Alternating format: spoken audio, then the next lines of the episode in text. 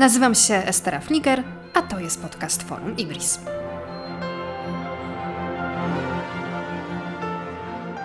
Państwa i moim gościem jest dzisiaj e, pan Piotr Arak, dyrektor Polskiego Instytutu Ekonomicznego. Dzień dobry. Dzień dobry. Przygotowując się do naszej rozmowy, zastanawiałam się, jak zagaić i inspiracja przyszła z mojego poletka, z historii.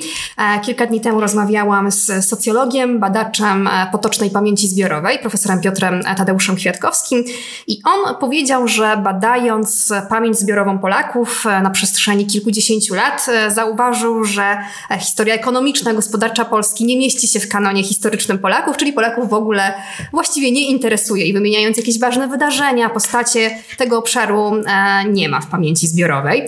No tymczasem ekonomia tu i teraz e, w naszym życiu codziennym jest bardzo emocjonująca e, ostatnio, bo takim zjawiskiem, które rządzi naszą wyobraźnią, które gospodaruje wszystkie nasze ręki jest inflacja. I dzisiaj o tym zjawisku e, porozmawiamy. I może na początek takie dość prowokacyjne e, pytanie: czy ta inflacja jest już realnie odczuwana, czy my się bardziej jej przyszłościowo boimy? Zanim odpowiem na to pytanie, bardzo mi się spodobał ten wątek historyczny, bo inflacja i ogólnie wzrost cen jest rzeczą e, znaną nowożytnie w zasadzie. To dopiero się pojawia w granicach XV-XVI wieku, e, moment, w którym mamy taki, tak wystarczająco duży wzrost cen, żeby można było go nazywać właśnie inflacją z dzisiejszej perspektywy, bo wtedy nie posługiwano się do końca tym terminem. W ogóle sama inflacja oznacza um, zwiększenie podaży pieniądza. W tym oryginalnym znaczeniu, czyli bezpośrednio odnosi się do tej monetarnej e, koncepcji e, e, ekonomicznej, a, wtedy właśnie mieliśmy coraz więcej kruszców złota, na przykład dostępnych ze względu na dostępność tego złota przez i wykorzystywania go przez króla hiszpańskiego po to, żeby zwiększyć swoje zasoby i możliwości prowadzenia wojny. No i to jest bardzo ciekawe, bo ta inflacja bardzo często wpływa na politykę. W bardzo w tych różnych badaniach badaniach takich e, historyczno-ekonomicznych, politologicznych tak naprawdę e, też pojawia się ten wątek wpływu na niezadowolenie społeczne, niezadowolenie e, z rządów i też jest przyczynkiem do tego, że pojawiają się rewolucje i często polscy historycy też zwracają uwagę na ten aspekt wzrostu cen żywności w PRL-u, który był też powiązany z protestami, które się pojawiały i tak jest za każdym razem. Czy to jest arabska wiosna 2011 roku, czy to są zmiany rządów i prezydentów w Ameryce, e, czy jakiekolwiek zmiany warty w, Europie Zachodniej, które się pojawiały przed wojną, po wojnie e, i zawsze ten, to, e, to pojawianie się wysokiej inflacji, hiperinflacji, kryzysu gospodarczego z tym związanego w pewnym sensie, bo to jest jakiś rodzaj kryzysu, no wpływało na, na, na całe życie społeczno-gospodarcze, więc ta inflacja zawsze była ważna.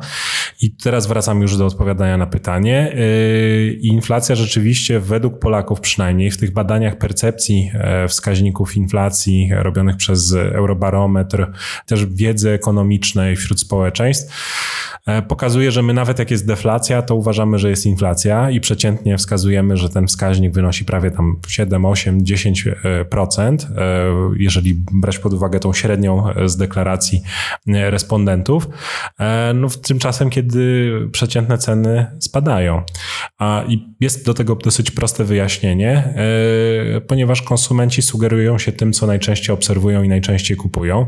Jeżeli e, w społeczeństwach Europy Zachodniej e, większą część tego koszyka zakupowego stanowią usługi, na przykład telekomunikacyjne, właśnie światło, nie wiem, może usługi medyczne czy szkolne, no to one najprawdopodobniej nie drożeją tak szybko i też to sprawia, że te wskaźniki inflacji w tych bardziej do rozwiniętych gospodarkach nie są tak wysokie. U nas ceny konwergują do tego poziomu e, Europy Zachodniej, no i to, co najczęściej obserwujemy, czyli żywność, e, chociażby warzywa, które sezonowo potrafią, albo owoce drożeć o nawet kilkadziesiąt procent e, w poprzednich latach, kiedy była susza albo gorsze zbiory, nie wiem, pietruszki czy truskawek, które dopiero co się pojawiły, no to one drastycznie drożały, ale potem, kiedy sezon się już wyrównywał, była podaż zwiększona, ceny się normalizowały. Ale ta, ta ten, ten udział tych zakupów żywności w naszym koszyku zakupowym jest większy. A to sprawia, że my często tą inflację inaczej odczuwamy i tą wagę e, dla tych elementów e, mamy znacznie e, większą niż ta Europa Zachodnia. I to powoduje, że nasza percepcja, czy percepcja przeciętnego Polaka tego wzrostu cen jest inna, no bo inflacja jest mierzona wskaźnikiem inflacji, a on jest kompozytowym wskaźnikiem, czyli ma reprezentować przeciętne gospodarstwo dokonujące przeciętnych zakupów według Głównego Urzędu Statystycznego, a na potrzeby potrzeby porównań międzynarodowych jest jeszcze inny, zharmonizowany wskaźnik, który jest używany przez Eurostat i on się różni jeszcze od tego, którego używa e, nasz urząd statystyczny, po to, żeby każdy koszyk zakupowy był porównywalny pomiędzy e, krajami. I na przykład tam są większa waga jest usług, bo właśnie w Europie Zachodniej usługi są częściej kupowane niż same produkty. To sprawia na przykład, że ten miernik jest niższy niż ten nasz krajowy. Się teraz na przyczynach inflacji, bo mówi się o pandemii i wojnie, ale czy to nie jest zbyt proste wyjaśnienie? E, jest kilka podłóż e, tego, dlaczego wskaźnik inflacji w Polsce jest na tym poziomie, na jakim jest obecnie. Po pierwsze, właśnie jak już mówiłem, w krajach e, doganiających, konwergujących inflacja jest po prostu wyższa. I My, jako Europa Środkowa, Czechy, e, Słowacja, e, Litwa, Łotwa, Estonia, e, także Węgry, będziemy mieli wskaźniki wyższe od Europy Zachodniej. To jest najbardziej prawdopodobne do momentu, w którym ta konwergencja cen się nie, nie zmaterializuje i my będziemy mieli podobnego poziomu życia, podobnego poziomu PKB per capita. No, wiemy, że ten proces będzie trwał. A więc z tego powodu wyższa trochę inflacja jest naturalna dlatego też cel banku centralnego w Polsce jest wyższy i w ogóle w, w naszym regionie, czy w Rumunii, czy w Bułgarii też jest wyższy niż na przykład Europejskiego Banku Centralnego. Czyli to dążenie do jakiegoś określonego poziomu e, inflacji, którym bank centralny e, chce utrzymać, jest, jest na wyższym poziomie. To jest pierwsza rzecz. Potem dochodzimy do momentu e, początku 2020 roku, kiedy w ostatnich kilku latach pensje Polaków zaczęły szybciej rosnąć niż w poprzednich latach. Między innymi jest to związane ze starzeniem się społeczeństwa. To powoduje, że były większe braki kadrowe. No i ta siła negocjacyjna e, Polaków się zwiększała. No i wzrost wynagrodzeń zaczął przekraczać 8%. No i w tym momencie dochodziliśmy do początku 2020 roku, gdzie można było się spodziewać, e, że bank centralny w pewnym momencie przy podnoszącym się wskaźniku inflacji już wykraczającym lekko prawie 3,5%, czyli ten moment e, e, powyżej celu inflacyjnego, będzie się będzie decydować o tym, że trzeba będzie gdzieś w tym roku podnieść stopy procentowe, pomimo spowalniającej globalnej gospodarki, bo to już ludzie nie pamiętają. Mieliśmy mieć globalne spowolnienie w 2020, mieliśmy kryzys, nie? największy od 1945 roku. A ale przyszła pandemia. E, pandemia spowodowała e, szok podażowy, czyli nie było dostaw, nie, nie chodziliśmy też kupować, czyli szok popytowy. E, część sklepów była zamknięta, mieliśmy lockdowny, były przerwane łańcuchy dostaw i jeszcze na dodatek konsumenci byli wystraszeni, czyli nawet w tych krajach, w których nie było zamkniętych administracyjnie sklepów, to i tak konsumenci, czy Stany Zjednoczone w ramach Stanów Zjednoczonych, tam konsumenci też nie chodzili do restauracji, bo się bali. No i to powodowało, że mniej wydawano pieniędzy, e, a też konsumpcja w okresie e, pandemii się zmieniła, bo kupowaliśmy więcej RTV i AGD. A te produkty mają e, taki jeden element, e, który je wszystkie łączy, czyli układy scalone. I mikroprocesory produkowane są w kilku fabrykach na świecie. Potem mieliśmy w 2021 roku w związku z tym kryzys podażowy już globalny, bo kupiliśmy tyle tych telewizorów, tyle zaplanowaliśmy zakupów samochodów, że e, nie zaplanowano wystarczającej produkcji w fabrykach kilku na Tajwanie, w Stanach Zjednoczonych i Japonii, jeszcze i w Europie, w Holandii. I jeszcze dodatkowo w Teksasie był pożar, który który wyłączył jedną z e, fabryk, kilku, jak powtarzam, na całym globie. No i e, to spowodowało, że do tego e, poziomu inflacji, który w naszym kraju był relatywnie wysoki i w okresie pandemii utrzymywał się na wysokim poziomie, doszedł dodatkowy szok, znowu, który podbił gdzieś w okolicach połowy 2021 roku nam tą inflację na wyższy poziom i wtedy jeszcze był ten okres, kiedy Jerome Powell, szef Feder Rezerwy Federalnej w Stanach Zjednoczonych mówił, że inflacja jest tymczasowa to samo mówili szefowie banków centralnych w Europie, Bank Anglii, e, Narodowy Bank Polski e, i e, Europejski Bank Centralny.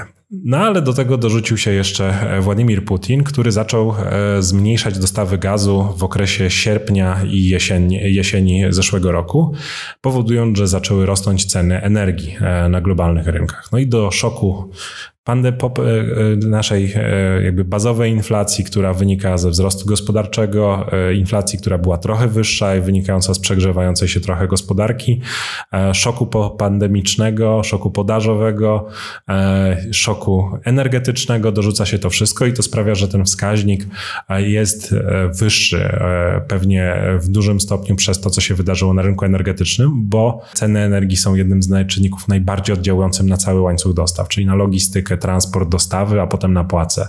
To powoduje, że, że tego elementu jest więcej i z inflacji, która była na, w granicach właśnie niespełna 4% w 2022 roku doszliśmy, w 2020 roku, na początku 2020 roku doszliśmy do poziomu 15% e, w tym roku i do rekordów w eurozonie e, z, od 30 do 40 lat e, inflacji najwyższej odczytywanej we wszystkich krajach praktycznie europejskich.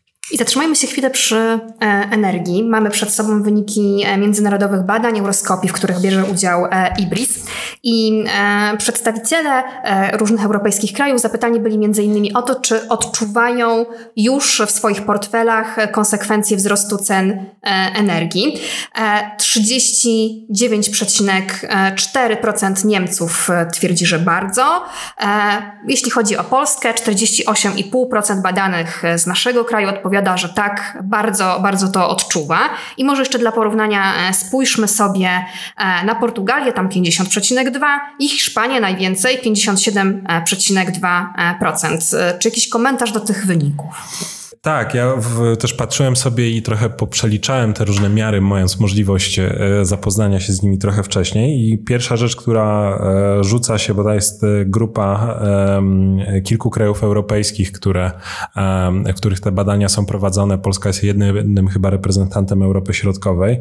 To nie ma zależności jakiejś między wysokością wskaźnika inflacji w ostatnich miesiącach, a tym, jakie są odczucia konsumentów w poszczególnych krajach. Czyli w krajach, którym e, inflacja i tak jest historycznie najwyższa, to i tak prawie 90 czy 80 kilka procent społeczeństwa mówi, że w bardzo lub w mniejszym stopniu odczuwa e, e, wzrost cen.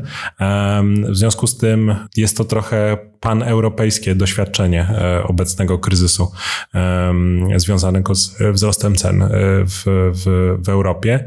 I ja nie widzę jakichś znaczących różnic pomiędzy krajami, które by dało się w jakiś sposób wyjaśnić, bo Portugalia jest krajem o jednej z najniższych e, z wskaźników inflacji w Europie, a jest 90% osób, które to odczuwa, tak? A z drugiej strony są państwa w eurozonie, takie jak Hiszpania, gdzie ten odsetek jest zbliżony, a jest to kraj jednym z najwyższych odsetków, e, z najwyższym odsetkiem wskaźnika inflacji. No i dodatkowo jest też Polska, gdzie też ona, e, e, nasz wskaźnik inflacji jest też jednym z tych wyższych w Europie. Nie najwyższy, bo jeszcze są państwa bałtyckie. I stąd moje duże zaciekawienie by było, jakby zrobić badanie w Europie Środkowej, czyli w krajach, które realnie mają te, te wskaźniki najwyższe, takie jak nie wiem, Estonia 20%, czy Czechy, które mają 2 czy momentami 1,5 punkta procentowego wyższy wskaźnik niż Polska. Polska. Mamy się bać zimy? E, to jest bardzo dobre pytanie. E, e, bardzo wiele niepokoju związanego z tym, co się może wydarzyć w, w tym okresie grzewczym. Z jednej strony mamy niespełna 4 miliony gospodarstw domowych, które nadal opalają węglem, a, a wiemy, że przez sankcje nałożone przez Polskę, ale także całą Unię Europejską nie w pełni są zapewnione te zapasy węgla w gospodarstwach domowych i dopiero teraz jakieś kolejne transporty będą docierać po to, żeby zapewnić możliwość możliwość opalania tym, tym domom.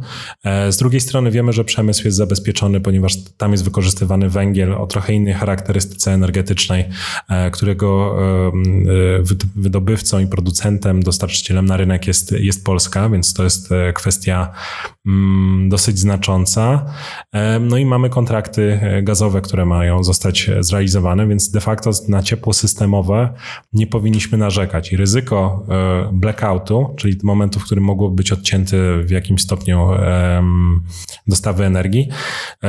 Jesteśmy pewnie obok Francji krajem w najmniejszym stopniu narażonym w ramach Unii Europejskiej. Co nie oznacza, że ceny energii dla, w Polsce, i to widać już w zatwierdzanych przez Urząd Regulacji Energetyki, taryfach w tym roku, nie będą rosły. I bardzo dużym pytaniem będzie to, jaki e, ten wzrost cen na początku roku będzie. No i zadają go sobie w zasadzie wszystkie zespoły analityczne w tym momencie, no bo to będzie determinowało e, wysokość e, wskaźnika inflacji w przyszłym roku i to, czy my będziemy mieli drugi pik inflacji, czy też nie. Czyli czy w sierpniu osiągnęliśmy najwyższy poziom inflacji i teraz częściowo efektem statystycznym, a i spowalniającą gospodarką globalną i spadkiem cen właśnie paliwa na przykład, co obserwujemy już jako gospodarstwa domowe, ale przede wszystkim to już było widać na, w kontraktach terminowych kilka tygodni temu. Czy będziemy e, po prostu widzieli e, dostawy zrealizowane i jednak nie aż tak wysokie wzrosty e, opłaty za światło, za energię, za gaz, ale to wszystko zależy od decyzji administracyjnych, no i jeszcze dodatków jakichś środków, które zostaną zapewnione tym gospodarstwom domowym, które na przykład węgla nie używają. Jakiś dodatek został wprowadzony Notabene to nie tylko Polska wprowadza różnego typu świadczenia, e, ponieważ ten problem e, no, dotyczy szeregu gospodarstw domowych i nawet te, które są dosyć oddalone od, e, od Rosji, mają problem z dostarczaniem energii w tym roku, bo jeszcze towarzyszy nam susza, która utrudnia ochładzanie na przykład elektrowni jądrowych na terenie Francji, a z drugiej strony transport na przykład dóbr przez Ren, a dodatkowo też sprawia, że w Hiszpanii czy we Włoszech to teraz się konsumuje więcej prądu niż w okresie zimowym. I spójrzmy na kolejne pytanie, które zostało zadane e, badanym. Jak bardzo obawiasz się wzrostu kosztu utrzymania codziennego, mm, kosztów życia? I Polska, jeśli chodzi o wskaźnik odpowiedzi bardzo, jest na czwartym miejscu. Pierwsza jest Portugalia, Hiszpania, Grecja e, trzecia. E, no właśnie, na ile ten lęk, na ile inflacja zostanie z nami dłużej jako pewien, jako pewien konstrukt, może zmieni nasze nawyki? Nie, tu, tu znowu nie widzę bardzo dużego rozróżnienia pomiędzy krajami. Wszyscy w zasadzie w 80 kilku do Portugalczyków w 90 paru procentach e, łącznych tych odpowiedzi e, bardzo i e, częściowo zmartwionych i odczuwających wzrost cen widać. To moim zdaniem sprawia, że to, co ekonomiści nazywają odklejeniem się oczekiwań inflacyjnych od realnych wzrostów cen, czyli jest to pewnego rodzaju przyzwolenie dla E, przedsiębiorców e, po to, żeby zwiększać marże w okresie, w którym spodziewamy się tego, że ceny będą rosły. No bo czasem my tego nie akceptujemy i nie, nie zaakceptujemy jakiegoś poziomu e, wysokości ceny, no ponieważ za tyle za coś nie zapłacimy, znajdziemy u kogoś innego coś podobnego. A dzisiaj przedsiębiorcy wiedzą, że mogą podnosić ceny i i że wszyscy spodziewają się tego, że one będą rosły. No i to powoduje, że e, istnieje coś takiego jak e, zwiększanie marży i zwiększa się marżowość części biznesów e, w naszym kraju. Oczywiście część ma też problemy, to żeby była jasność, że to nie jest zjawisko permanentne i powszechne w każdym z, z sektorów czy w każdej z branż, ale firmy niektóre tak robią i to też widzieliśmy w deklaracjach przedsiębiorców już nawet po w końcówce zeszłego roku, no co sprawia, że będzie większa akceptacja do tego, żeby cenniki się zmodyfi były modyfikowane i na przykład to, żeby w umowach e, terminowych, co do tej pory nie było e, w ogóle przedmiotem e, tego typu konstrukcji prawnych, znajdą się indeksacje, czyli to, że będzie się coś zmieniało razem ze wzrostem wskaźnika inflacji albo jakimś innym miernikiem, który, na który umówią się strony. No i to będzie pewnie dzisiaj coraz powszechniejsze w, i częściej stosowane, czy to dla osób najmujących mieszkania, czy, czy to dla kontraktów kilkuletnich, e, w, tak żeby ta, ta wartość faktury, którą ktoś będzie musiał opłacić, no będzie ulegała modyfikacji. To powiem szczerze, ostatni czas, kiedy to było powszechne zjawisko, no to pewnie znowu lata 70., 80., no bo potem też ta inflacja e, w krajach Europy Zachodniej się zmniejszyła. I teraz chciałam zapytać o coś, czego brakuje mi bardzo w debacie e, publicznej, czyli o rozwiązania. Wszyscy narzekamy na obecną sytuację, ale właśnie, jakie są rozwiązania możliwe? kiedy inflacja jest tak wysoka?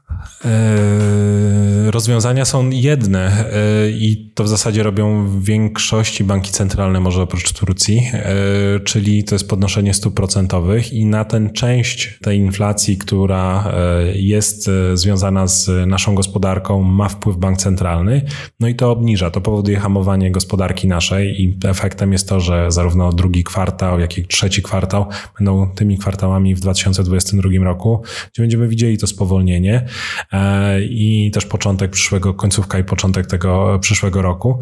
E, I to jest to, czego się wszyscy spodziewają, no bo w momencie, w którym e, chcemy zdławić inflację, no to musimy nacisnąć hamulec. No i tym hamulcem są stopy procentowe. Nie należy oczywiście z tym przesadzić, bo tak podobnie jak hamując można w dzisiejszych systemach bezpieczeństwa jest to trudniejsze właśnie wprowadzić samochód w poślizg, ale w takiej sytuacji no to także jest wtedy niekontrolowana sytuacja i takiego spadku gospodarki, kryzysu gospodarczego. No i w pewnym momencie trzeba te stopy procentowe znowu podnosić. No i to też zaczął komunikować nasz bank centralny. Stąd też dosyć dużo ekonomistów nie spodziewa się na przykład zmian stóp procentowych, nie spodziewa się kolejnych decyzji po Europejskim Banku Centralnym, który tylko raz podniósł stopy procentowe i nadal skupuje, czy ma instrument skupowania obligacji włoskich e, ze względu na, na potencjalny kryzys zadłużenia tego kraju. E, I także najprawdopodobniej e, Bank Centralny amerykański będzie już nie podnosił stóp procentowych. Tak mniej więcej wygląda ta komunikacja na tym etapie. No i jest perspektywa, że w przyszłym roku będzie e, je obniżać, no bo e, uzyskano efekt, spowalnia gospodarka, widać spowolnienie, e, widać mniejszą produkcję, mniejszą konsumpcję, to czego oczekiwano de facto w, w tych ruchach. E, ze względu na to, że kryzys przychodzi z sektora energetycznego, jest wywołany przez wojnę i e, działa, agresywne działanie rosyjskie, zarówno ekonomiczne, jak i e, militarne, no to dużo rządów decyduje się na zrealizowanie jakichś pakietów pomocowych po to, żeby zmniejszyć koszt społeczny tego, co się dzieje. No i są wypłacane różnego rodzaju świadczenia dodatkowe z kryteriami bądź bez kryteriów dochodowych. Redukowane są podatki na gaz, akcyzy, E, Niemcy wprowadzają tego, tego, tego typu mechanizmy, w tym momencie zmniejszając podatek VAT od gazu. Zmniejszane są podatki na produkty żywnościowe, które także są zależne od cenu e, energii w tych krajach, w których inflacja jest wyższa. Są kraje, które też e, prawie nic nie robią ze względu na dążenie do zrównoważonego budżetu, no co powoduje, że, że też ten koszt społeczny jest tego kryzysu większy, a część krajów nie ma innych możliwości, na przykład jak państwa bałtyckie, które mają euro i też najwyższą inflację z e, całej Europy. Więc y, to jest w zasadzie tyle. Pula narzędzi jest dosyć ograniczona, jest obecnie stosowana.